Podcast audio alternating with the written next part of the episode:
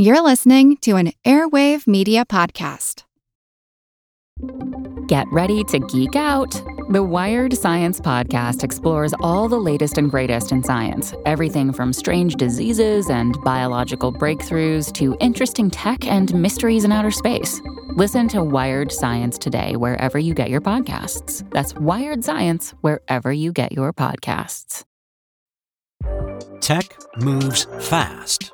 So keep pace with the Daily Crunch podcast from TechCrunch. With new episodes every day, this podcast will give you a quick overview on everything you need and should know about startups, new tech, regulations, and more. Listen to TechCrunch Daily Crunch now, wherever you get your podcasts. That's TechCrunch Daily Crunch, wherever you get your podcasts.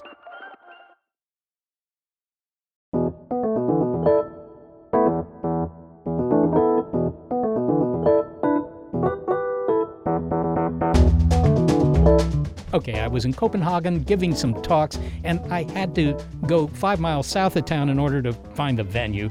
I used the metro. It's clean, it's efficient, it runs every five or seven minutes. And then I figured out why it's so good. There's no crew on board, it doesn't cost them a lot of money to run more trains. There's no driver, no engineer. There's no guy looking whether the doors are shut or not. And I thought, yes, this is great. They can add as many trains as they want. And then I thought, but on the other hand, They've taken the humans out of this operation. I'm Seth Shostak. I'm Molly Bentley. Welcome to Big Picture Science, produced at the SETI Institute, where researchers investigate the nature and origin of life. The artificial intelligence in your computerized voice assistant is still basic. It will lock your doors on command, but it won't refuse you entry. And when self driving cars are tested, a human usually still monitors from the passenger seat. And biotechnology has not rewritten the human genome. But after all of these statements is the caveat, yet. But like an adult holding the hands of a toddler taking her first steps, we are teaching our technology to eventually go it alone.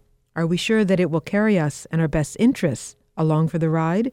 In this episode, why some technology might have an anti human bias and the argument for keeping humans in the loop.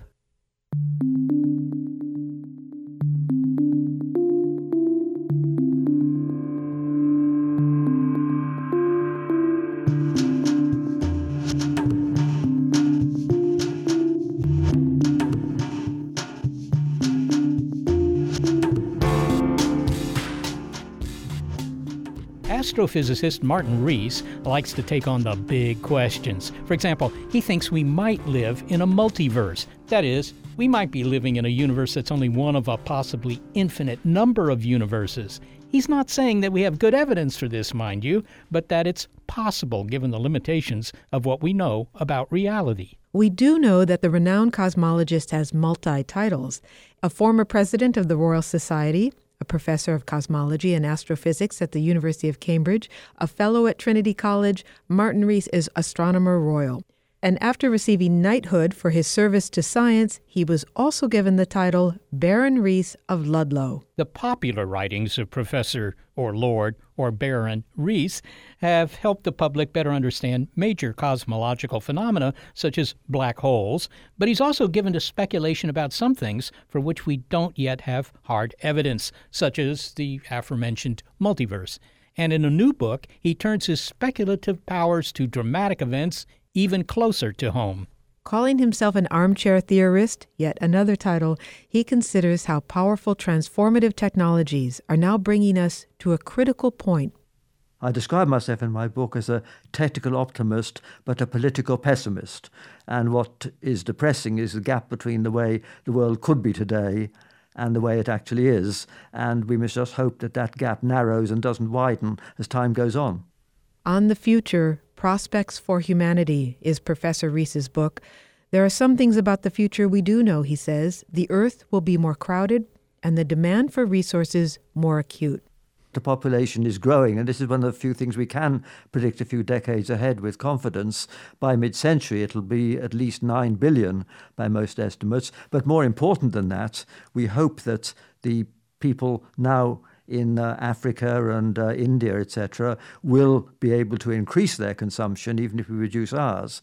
And the challenge will be whether we can provide a decent, sustainable life for 9 billion people. So, what are the prospects, not just for humanity's survival, which, as any astronomer will tell you, has at least one end point when the sun becomes a red giant 5 billion years from now and bakes the Earth, until then, how do we survive and thrive when many technological developments could ultimately deny us achieving both? From nuclear weapons to biotechnology to artificial intelligence, humans are developing powerful tools that could enhance our quality of life or slip from our control to pose existential risks. Martin, you take on bioengineering, and one of the points you made in your book really brought me up short. To develop nuclear weapons requires complex and expensive machinery, but biohacking, I mean, that can be done on the kitchen table. Not everyone can build a bomb, but anyone could build a virus, I guess. So, how serious is that threat? Well, I think it is very serious. They may not be able to do it on a kitchen table, but in a university or industrial laboratory, these things can be done. And here again, there's scope for error and terror. Um, and the technology is advancing very fast. And just as we are concerned about the uh, risk of cyber attacks that can be done by individual small groups, I think we will have to worry about the same things being done in bio by engineering viruses to make them more virulent and transmissible. This can be done, and also by some sort of genetic modification, what's called gene drive, where you try to make a species extinct going out of control. Gene drive is a technique that can be used to make, for instance, a mosquito extinct, and it's been used in a benign way to try and wipe out the mosquito that carries a Zika virus. But of course, if you tinker with an ecological system, there's a risk of unintended consequences, just like the effect of importing alien species into Australia, for instance. And so I think there's a risk of the misuse of these technologies. Then there's perhaps the greatest boogeyman out there artificial intelligence. Maybe you can tell us about that computer that learned how to play the game of Go better than any human without taking a single lesson or reading a book. Well, of course, computers have the big advantage over us of thinking much faster. They can play 100,000 games in a day.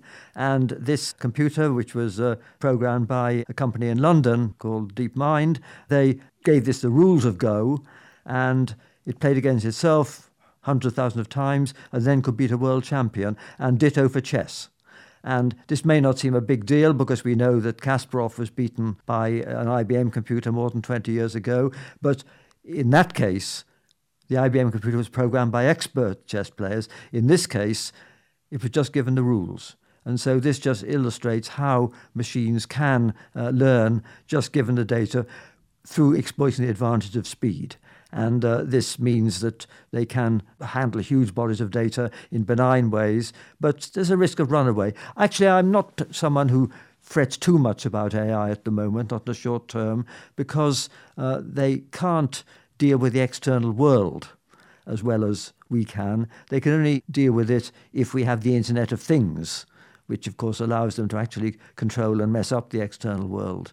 But I don't worry too much about AI. I worry about bio and cyber in the short run to a greater extent. Well, uh, but this machine that learned how to play Go uh, better than any human, essentially in a few days. You know, just give it the rules. It was like teaching a kid the moves uh, for Go, which are actually pretty simple, and within two days it can beat anybody on the planet. That sounds like a threat to both tradition. After all, there have been thousands of years of literature, if you will, on how to play Go, and a threat to expertise, all wiped out by the mighty megaflop. But this doesn't worry you. Well, indeed, that's true. And I think in any enterprise where you have large amounts of data, computers are going to do far better. I mean, managing uh, electricity grids, managing uh, road traffic networks, and things like that, they clearly be far better, and that's a good thing. And of course, uh, we know that they learn to recognize faces by looking at billions of examples dogs and cats and all that. And uh, the best ways they learn to translate are just by uh, being given millions of pages to read. And uh, I say in my book that they have an infinite boredom threshold. They can read millions of pages of European Union documents in many languages. And that's the way they learn language. And this is the advantage of speed. And they just learn by themselves. And this is going to be tremendously valuable. But there are many things which involve common sense which people are realizing it's harder to program into them. Uh, I was told one story that one of these computers, I think it was the one that beat the champion in the game of Jeopardy, it was asked, which is bigger, a shoebox or Mount Everest, and couldn't answer. So, I mean, we have to worry a lot about sort of uh, real stupidity as well as artificial intelligence, and I think that'll be true for a long time. Well, well, well. Let me just follow up a little bit because, uh, you know, I'm not sure that reading all the European Union documents is going to make any computer particularly literate. But consider the AI of a century hence. Will it be able to do things like writing the great English novel, something creative, better than any human? Well, I mean, that's not impossible because uh, already machines can produce uh, music in the style of Bach or such like, which experts find hard to discriminate from the real thing. So there are many things that they will be able to do. There's no doubt about that. But I think uh, people worry, of course, about what this does for the labour market. And it's not just truck drivers and people like that who are going to be out of a job. Indeed, jobs like plumbing and gardening would be very hard to automate, but certain kinds of jobs will be automated. And I think we're going to have to have a more socialist economy whereby the money, as it were, earned by the robots and their owners is heavily taxed and used to subsidize huge numbers of jobs for, for instance, carers for old people where you, most of us want a real person to look after us, not a machine. And at the moment, there are far too few such people, and they're very underappreciated and underpaid. So I think what we need to do is to uh, ensure that there are enough posts which are secure and well paid to do the kind of things where we want a human being, looking after the old, teaching assistants in schools and things like that. So it sounds like the future of humanity is to have jobs to look after humanity. Well, in, indeed, because we want a human to do that, because the post human era uh, is still quite a long way away. Let me ask you uh, if we really do invent our successors in terms now of machine intelligence, then it seems to me the book you should be writing is not about prospects for humanity, but prospects for the machines, right? Well, in the long run, yes, but I think the point is that this century is a crucial one in the history of our planet because uh, the Earth's been around for 45 million centuries, and this is the first when one species, namely ours, can trigger this transition towards possibly electronic post humans who will have a far future. And of course, the other thing we know as astronomers is that the future is even longer than the past. The sun's been going four and a half billion years. It'll be six billion years more before it dies, and the expanding universe may go on forever. And so we should not think of ourselves as humans as being the culmination of evolution. We're not even the halfway stage. We're the end of Darwinian selection. Future evolution will be a sort of secular intelligent design and could be even faster. But that's the transition. But we are in this century responsible for whether that transition occurs or whether we leave a depleted world for our successors and foreclose all these great potentialities. Well, finally, Martin, your book is a Catholic, that's with a small c, treatment of the many aspects of science and technology that bear on our future. You, you write concisely and with wit, but not with untethered emotion. So I am prompted to ask Are you an optimist in all this? I mean, technology can clearly create problems, but do you figure that for every problem it creates, there will be a solution? I think there can be a solution, but will it be implemented? That's the question. And the stakes are getting higher because it's easier than it was before for a small group or even an individual to cause damage that cascades globally. Put it another way, the global village will have its village idiots and they will have a global range. And so that means we're going to have a bumpy ride through this century, I think, because it'll be hard to avoid some uh, misuse by error, if not by design, of these powerful technologies. And of course, we have to worry that any such event will cascade globally, simply because we're so interconnected. Financial system, supply chains, travel, and uh, everything else means that it would not be possible for something to go badly wrong in one uh, region of the world without it being a setback globally. And so that will make me pessimistic. So I'm a technical optimist, but I worry about the downsides of technology, especially as uh, the evidence is that our political systems are really not very capable of coping with these issues which need to be handled transnationally. So I think the challenge of governance is going to be something which may be more than we can cope with, and that'll be the bad news. But the technology can be used to huge human benefit. Martin Rees, thanks so very much for speaking with us. Okay, well, thank you very much. It's great to be in touch again, Seth. Martin Rees is a former president of the Royal Society, a professor of cosmology and astrophysics at the University of Cambridge, and the author of On the Future Prospects for Humanity. Well, of course, this is not the first time that technology has seemed to threaten the apocalypse. I mean, when the steam engine was introduced, right, people were out of jobs. They were worried about the pastoral landscapes going away as these ugly, belching steam locomotives plowed through the landscape. Uh, but it didn't work out that bad, actually, in the end. But I like the fact that Martin Rees points out that this century may really be fundamentally different, that this century may be crucial for our potential into the future, maybe a post human potential, because the technologies we're developing today don't just change our lives, they may supplant our lives.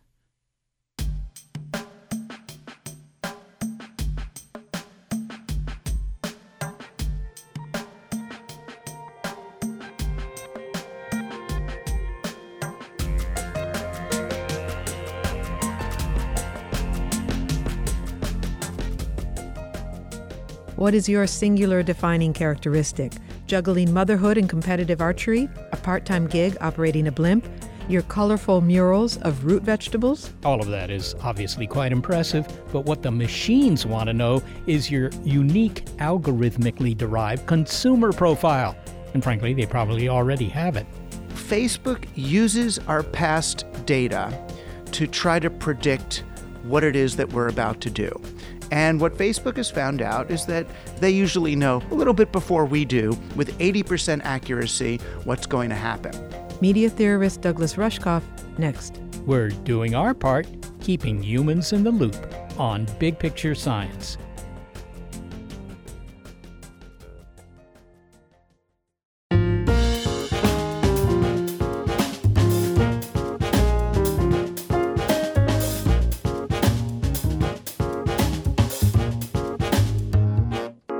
Douglas Rushkoff is not embarrassed to admit that he likes humans. In a world that celebrates automating as much as possible and minimizing human influence, some would say this might be a radical position. Machines are tidy, humans are messy, but for all our imprecision and unpredictability, in fact, because of it, he likes us. He really likes us. And he'd like us to stick around. Now, we've been talking in this episode of Big Picture Science about whether inventions of the future will keep humans in the loop. Dr. Rushkoff points out that we bipedals have already become bystanders to many of our own creations. From autocorrect on our phones to autonomous cars turning us into passive passengers to algorithms that trade our data for profit. A professor of media theory and digital economy at Queens College at the City University of New York, he says that electronically enforced exactitude is increasingly doing away with what makes us human. Instead of unleashing the wild possibilities of the human imagination, he writes, we end up using technology to make people behave more consistently with their algorithmically derived consumer profile. The culprits? Well, in part, it's the anti human philosophy that suffuses both Wall Street and Silicon Valley. Dr. Rushkoff has written extensively about human autonomy in the digital age in books such as Present Shock and Throwing Rocks at the Google Bus How Growth Became the Enemy of Prosperity. He has computers on his mind by profession, but what he really craves in his latest book, Team Human, is more eye contact. He thinks we all do. Well, he drew many sets of eyes to him when he was recently invited to come to a private resort for what he thought was to give a talk to wealthy investment bankers. Now, since the compensation for that talk was as much as he'd make in six months as a professor, he said yes. But upon arriving, he learned their real agenda a face to face conversation with a man whose job it is to consider where technology is taking us.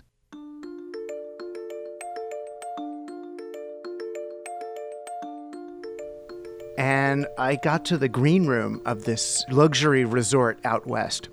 And then instead of bringing me out on stage, they brought these five men into the green room with me. And they sat around this little round table. And it turned out that instead of me doing a talk, I was going to be really peppered for an hour by these guys with very simple binary questions like Bitcoin or Ethereum, uh, augmented reality or virtual reality, as if they're you know placing their bets on future technologies. And uh, once they kind of warmed up to me, they got around to the real question, which was um, New Zealand or Alaska? New Zealand or Alaska? What were these rich tech guys looking for? The cleanest air, lowest population density, a chance to examine fuzzy ungulates up close? You know, they wanted to know where they should put their doomsday bunkers, you know, for the inevitable event, the electromagnetic pulse or social unrest or AI calamity that, that was going to just end the world as we knew it. So they were just really trying to earn enough money to be able to insulate themselves from the reality that they themselves were creating rather than thinking they could spend their time and energy making the world a place they didn't need to escape from. Technology at the service of raw capitalism is used to categorize people and extract their data to monetize, says Dr. Rushkoff. Those who wield it are putting no real investment in the health of our collective future. But these technology titans are investing in their own future. For example, where to go when things get rough to luxury underground digs in New Zealand or Alaska. Well, they had been looking at a, a, lot of climate data, and I guess they had paid for a lot of analysis.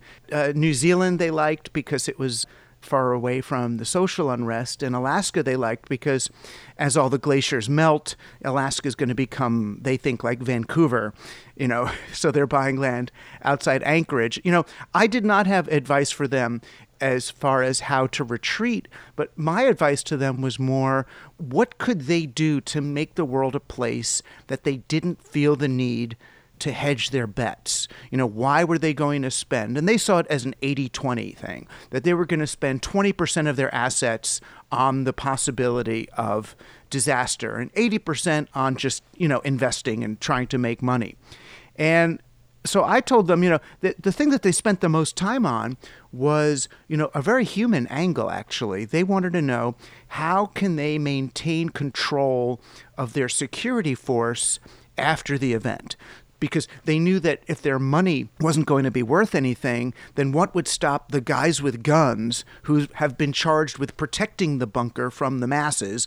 What would stop them from just taking charge of the thing? And these guys were thinking about really bizarre, you know, Black Mirror sorts of solutions, you know, embedding them with chips or putting shock collars around them or only having a couple of people know the combination to the food supply. So, to be clear, these bunkers would be for them and their families. They're not planning on building bunkers for all of us and bringing us to safety underground.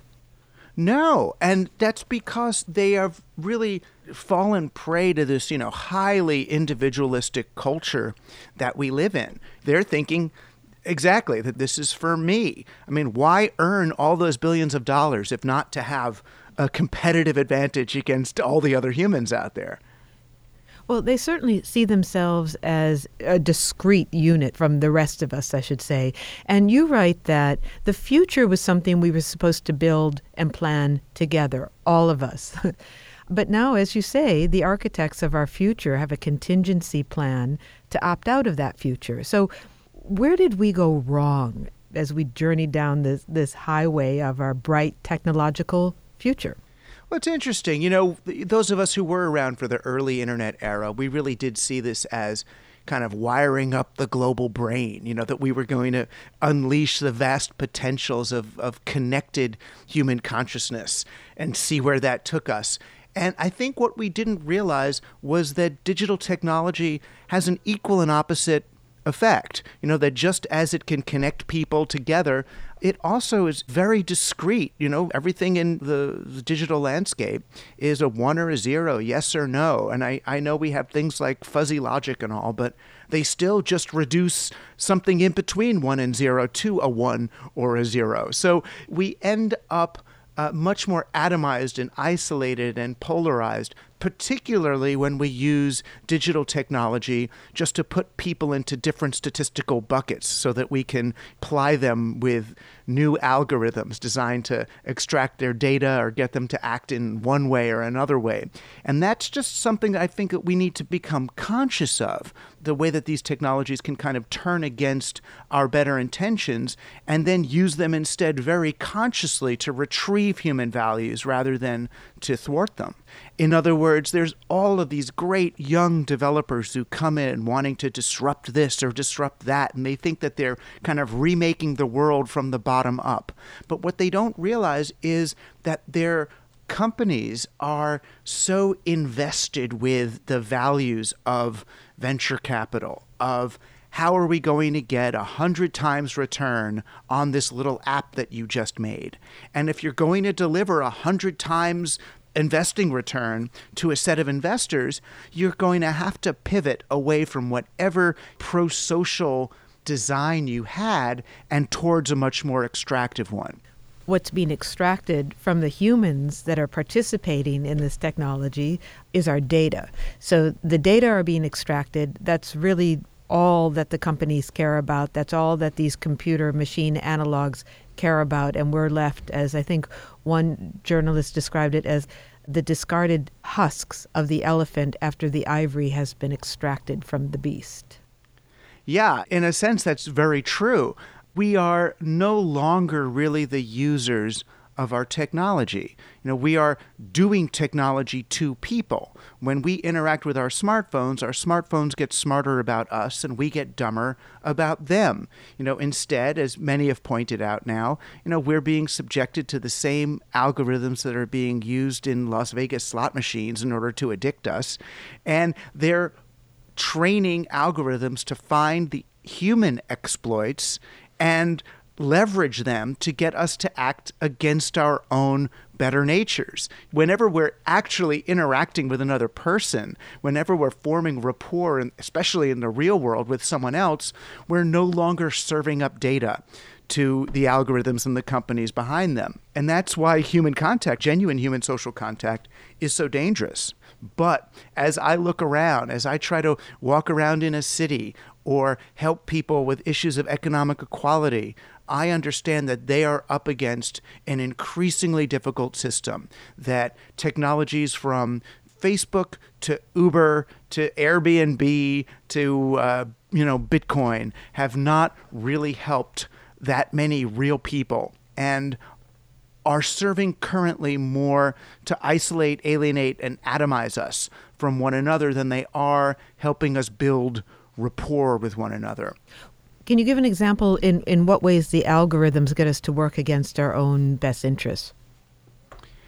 Um, say Facebook. So Facebook uses our past data to try to predict what it is that we're about to do.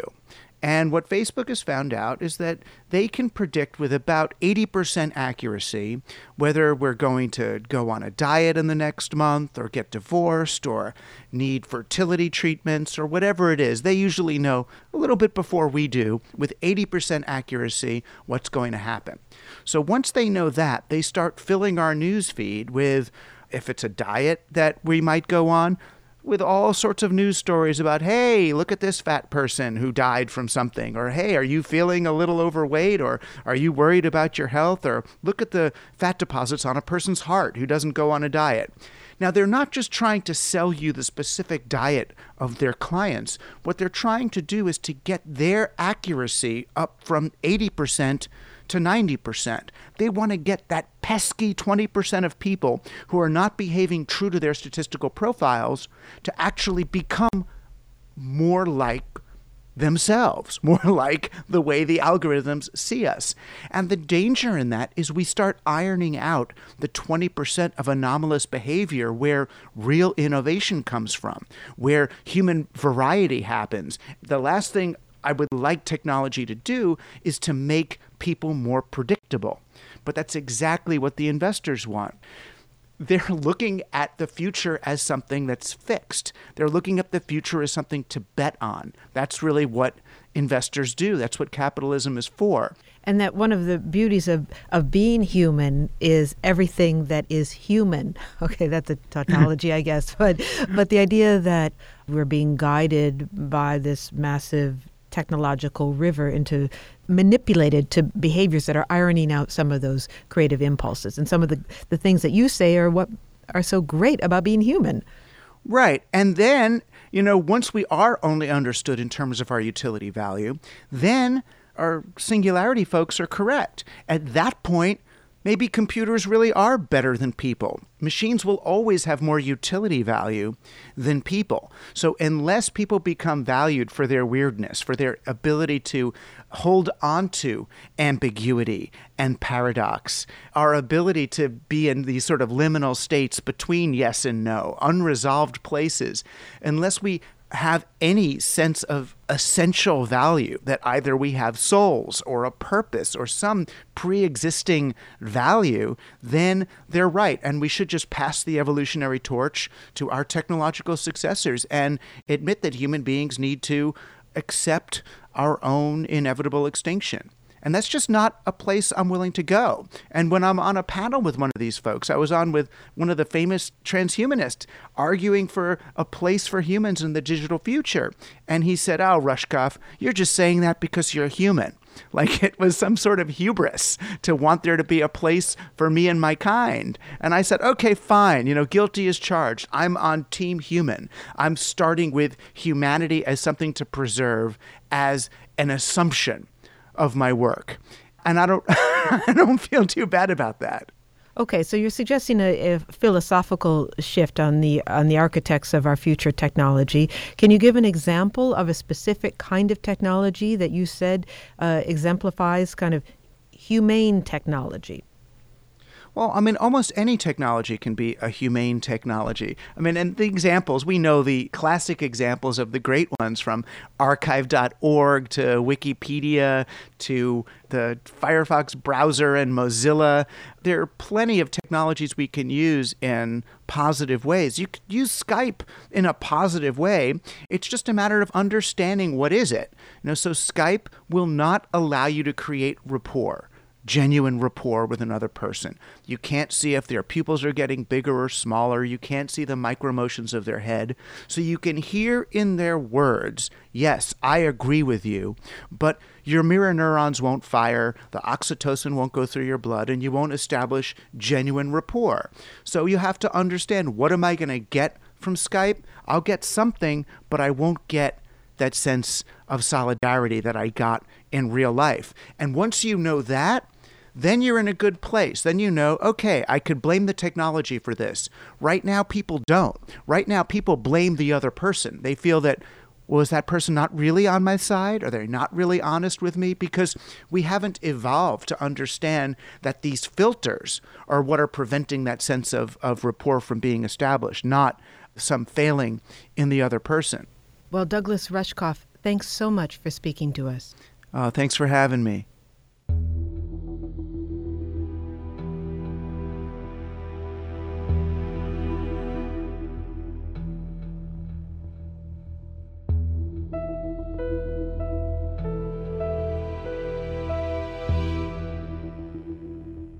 Douglas Rushkoff is a media theorist at Queens College at the City University of New York. He is the author of Present Shock, Throwing Rocks at the Google Bus How Growth Became the Enemy of Prosperity, and most recently, Team Human. You know, what's interesting to me about this is the fact that we might be trying to homogenize humans, you know, turn us all into products because that makes it easier for, for the various media on the web, for example, to sell us stuff. If we're all, you know, very predictable, we fall into boxes that they can they can categorize, then they know what to send our way. That's why I like the idea that we should be valued for our weirdness. Yes, well, that's right. When it, that at least gives somebody some reason to value me, I got to tell you.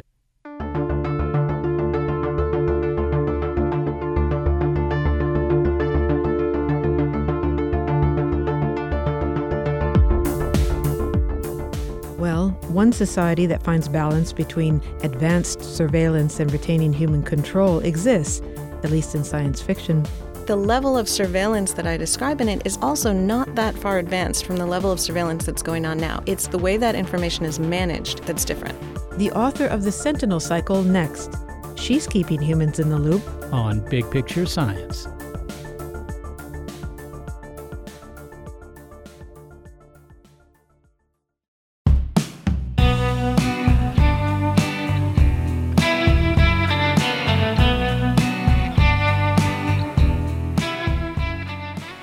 Been talking in this episode of Big Picture Science about whether our rapidly changing technology is posing a serious challenge to our humanity. I really want to continue questioning that premise that technology and humanity are diametric opposites. Author Malka Older does just that in a series of books that imagine a future where people have not been lost to the machine, although machines, in the form of computer technology and surveillance devices, are everywhere. In her books, political alliances have been redrawn to create more representative and fluid groups called centenals. But the ubiquitous information technology is not antagonistic to democracy, although that doesn't mean the future is utopian. Malka Older's books, Infomocracy, Null States, and the recent State Tectonics, make up her Centenal cycle. So, the Centenal cycle is my trilogy of science fiction books that are set about 50 years in the future. And this is a future in which there are very few nation states left. Most of the world participates in what's called microdemocracy, which are these small units of jurisdiction that can vote for any government anywhere in the world. And it's all held together by this large global bureaucracy, sort of a cross between the UN and Google, dedicated to information management. The name of the bureaucracy is Information. That's information with a capital I. It gathers data from citizens who are enmeshed in a sophisticated technology network that is set sometime in the 2060s, but feels a little more like the near future. There's a kind of tech they have that overlays a lot of the information into their vision. You know, it's an augmented reality, so they'll look at something and there'll be a kind of commentary uh, written beside it. So they are very linked into tech. But if I, 15 years ago, were to look at the way that people today interact with their smartphones, I would see that as extremely linked into tech in a very similar sort of way. Malka Older brings to her writing an impressive combination of expertise. She has been around the world as a humanitarian worker and a disaster relief provider, experiences that inform her writing. She explains why information, the omnipresent company featured in her books, is not the big brother surveillance that it seems. And so this is an organization that takes in all of the data that's available from everywhere. So surveillance cameras in cities, but also things like search engine data, what people have been looking for, anything that's public in any way. But they not only take it in, they also try to make sure that it's available to everybody. So it's less kind of the surveillance state that we're thinking about in 1984 and more a giant internet I see. Well, give me some examples of the kind of information it gathers. I mean, it isn't just, you know, the news of the world kind of stuff.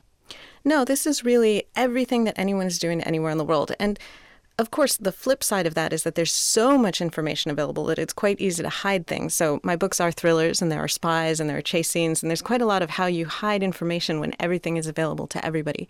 But this includes where people are traveling to, where they're walking to on the street, arguments that people might have on the street, what people are searching on the internet. So there's a lot of stuff that's just there available if people do want to look. But there is an enormous bureaucracy, kind of like the UN now, but bigger. As I said, the UN plus all the people who work for Google and maybe all the people who work for Facebook and Yahoo and Amazon too, who are there to go through the information, collate it, translate it, compile it, see what needs to be adjusted for understandability to provide uh, data visualizations to present it in other ways that are more understandable for different people with different levels of education. So there's a very large human effort that's going into this. Let's get back to this uh, information gathering, the surveillance system, uh, information.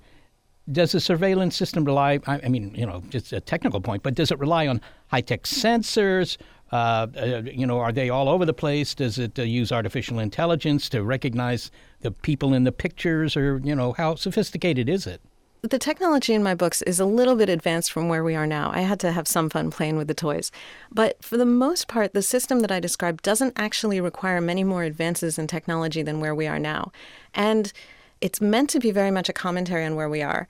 And I think the level of surveillance that I describe in it is also not that far advanced from the level of surveillance that's going on now. It's the way that it's handled, the way that information is managed. Uh, who it belongs to and what is done with it that's different. So it's the information processing that's uh, qualitatively different here, not the gathering. The processing, the ownership, and the management, what's done with it. The book is about the fact that whoever controls information controls power in the society. And so a lot of the series, the trilogy, is about these people who work for this organization struggling to keep it functioning as intended, to keep it as an authority on information that provides data to people as a service without letting it get hijacked and without letting it get discredited, because either of those will make it useless, essentially. You know, Malka, you could have written a nonfiction book about all this, and you know, said, uh, but you didn't. You decided to address these ideas through science fiction. Why'd you do that? Well, I love stories, and I think that there are a lot of people like me who assimilate information in a very different way when they're reading it as a narrative that they can identify with the characters than when they're reading a piece of nonfiction about their world. So that's one. And two, also, you know, I do think sometimes it's easier to understand truths about your world when you have a little bit of distance from it, when it's kind of metaphorical. And so you can think about how would it feel for me to live in this world where there's total surveillance and everyone knows about it. And hopefully some of the people will sort of come back around through that and think, well, a lot of the surveillance described in the book is not that different from what's happening now. I just know less about it uh, I'm a little curious because your background includes working as, well, a humanitarian aid in, in, in that field and also as an expert in disaster response. I'm trying to connect the two, you know, disaster response and this fictional future where information is so readily available. Uh, where, where did that come about? In fact, part of the inspiration for this organization, Information in my book, came from a disaster response that I worked on. It was an earthquake response in West Sumatra in 2009. And the UN, which does a lot of the coordination in a disaster response, had brought in a person who was dedicate their entire job was to do information management. So we were all running around, you know, trying to figure out what was needed where and, and source blankets and jerry cans and deliver them. And there was a person who whose job was to sit in the office and take all the information that people from different NGOs and different organizations and the government were bringing in, put it into maps. Uh, put it into tables, put it into other ways that it could be quickly understood, and so that we could figure out where was the best place for us to put our efforts and have... that really got me thinking about information as a public good, as something that could be like electricity or like transportation that everybody needs to use, that's incredibly important for our functioning in society. And yet, right now, is controlled in very different ways. So, how is the surveillance in your book handled differently than it would be, say, in society today? Today, most of that information that I talk about is already being collected, but it's being collected by companies and governments that then kind of segregate that information away from us. They keep it, they either keep it for use of some kind or they sell it and make money off of it. We don't know what that data is, we don't know exactly what they're doing with it. Um, they have ownership of the data based on our actions. In the book, I look at a society in which data is a public good information is a public good. And so this organization is basically a public utility that is there to make information available for everybody. If someone is collecting it, it should be public. Uh, this is, sounds like sort of opening up the vaults at Facebook or something like that. Yeah, I mean we're we're living in. Uh, people have written about what is called surveillance capitalism, right? Our data is worth money, and it's being used largely without our consent or with this kind of coerced consent, and certainly in ways that we don't know about and aren't privy to.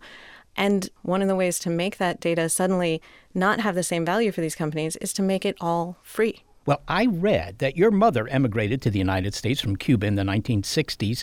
Uh, does that country's history of uh, censorship, monitoring civilians, and so forth, has that influenced your decision to take on these themes?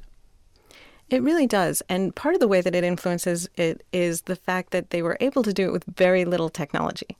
So I do want to make the point that it doesn't take technology to surveil people or to intrude on people's privacy. It just takes a kind of social technology about what you can get people to care about and be afraid of.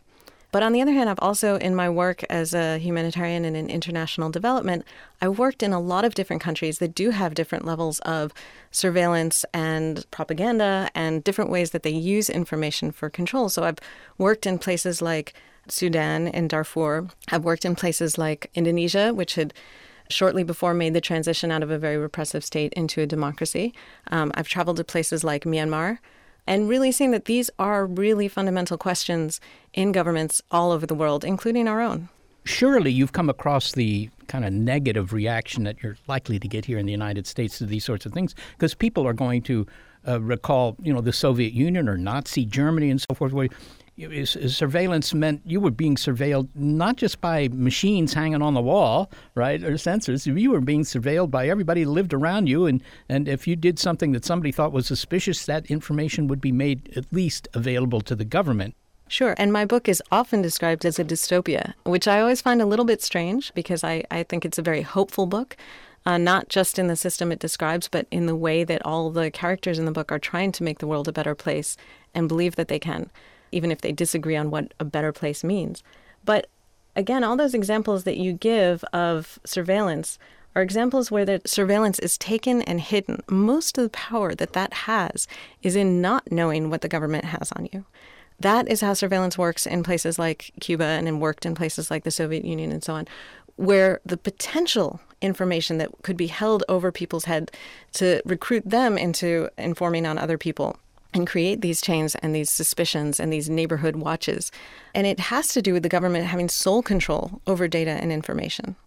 I think that when we talk about the question of humanity and technology, we're often kind of missing the point because I think where we tend to go wrong is that we think of technology as having less humanity in it than it does.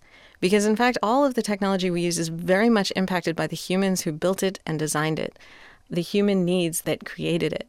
And, you know, that's how we end up thinking of algorithms as neutral as opposed to as inhabiting the same biases as the people who wrote the algorithms. That's how we end up thinking of the progress of technology as something that's kind of exogenous and will happen no matter what, as opposed to something that we make choices about. You know, there's a kind of a knee jerk reaction, I think, amongst many in the public. I'm generalizing here, of course, but that, that much new technology, particularly when it comes to gathering information, whether it's social media or, or cameras along the roadside, that that's, that's a threat. That's something that has to be looked at as potentially you know, corralling uh, human behavior, that, that, that it's an imposition on our lives. And you take a much more hopeful point of view here. Technology is not the enemy, that it's the way the information is made available or curated or whatever, except that, of course, the obvious rejoinder is, well, who controls that? But you know, you're you're not a luddite here. No, and I think it's really important to remember that these attitudes, we had the same attitudes towards books when they first came out. They were considered very dangerous. And in fact, books when they first came out were very much an elite technology that not everyone could afford to produce them. And similarly, we have seen over the past century that radio can be used in extremely dangerous ways in the right circumstances. And yet, we can also see how powerful a force for good radio can be. So we can see that all these technologies, as they have come out, they occasioned the same kind of fear and concern about what they would do to society. And in some cases, they've lived up to that. And in some cases, they've also had very positive effects in terms of what we can do as a society, in terms of the connections we can forge, in terms of the kind of government that we can demand. And so, what we need to be looking at is not just, you know, is the internet a terrible thing, but who is controlling the internet? How are they controlling it? Who is regulating that? What are the kinds of benefits that we should be looking for? And how can we promote those? Malka Older, thanks so very much for uh, putting out all this information to uh, all the centenals in the world. Thank you. It was a pleasure. Malka Older is a humanitarian aid worker and the author of the books in the Centenal Cycle Infomocracy, Null States, and most recently, State Tectonics. So the big picture here, as I see it, is set against a kind of a very special background, and that is the profound changes being wrought in the 21st century. You know, the 19th century, we developed mechanical devices that uh, spared our muscles. They, they, they could do things our muscles couldn't. But in this century, we're building machinery that can do things that our brains can't artificial intelligence, something that could be smarter than we are, I mean, that's clearly both a threat and perhaps a promise. I have to say, I, I got some optimism from Malka Older's view on this. This threat to our humanity from, for example, social media, as Douglas Rushkoff was talking about, I mean, I find that actually kind of ironic because if you believe the evolutionary biologists, what made Homo sapiens in the first place, as smart as we are, was the fact that we're social critters. It was that social interaction. And what we've heard, though, is it depends on how it's used, depends on who is wielding the technology and what their motivations are. Do you feel like technology rules your life? Uh, technology doesn't rule my life, except in the sense that I've always been very interested in technology. Even as a kid, I was building electronic stuff. Do you carry your smartphone with you, and is the ringer on? Uh, no and no. you have one though, right? I do. I think it lives in my car. It enjoys it in there. Okay, so it does not own you. My my smartphone? Yeah. Uh, you know, when I look at the bill, I sometimes think maybe, but no, it does not.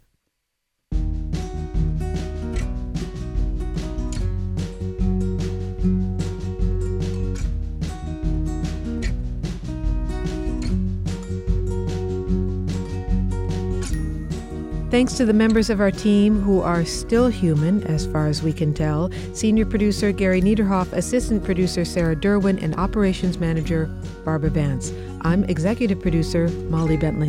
Thanks also to financial support from Rena Shulsky David and Sammy David, and to the William K. Bowes Jr. Foundation. Big Picture Science is produced at the SETI Institute, a nonprofit scientific and education organization whose scientists study the origin and nature of life. The Institute's senior astronomer, Seth Shostak. And a big thanks also to our listeners. Your ears have been attuned to an episode of Big Picture Science called Keeping Humans in the Loop. If you'd like to hear more Big Picture Science, you'll find past episodes in our archive at bigpicturescience.org. You may be listening to us on broadcast radio, but are you aware that you can also listen to BiPi Sci online by subscribing to the BiPi Sci podcast? You'll find links on our website to the platforms that carry us.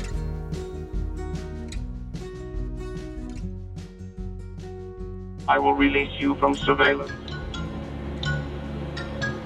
We will work together, unwillingly at first on your part, but that will pass.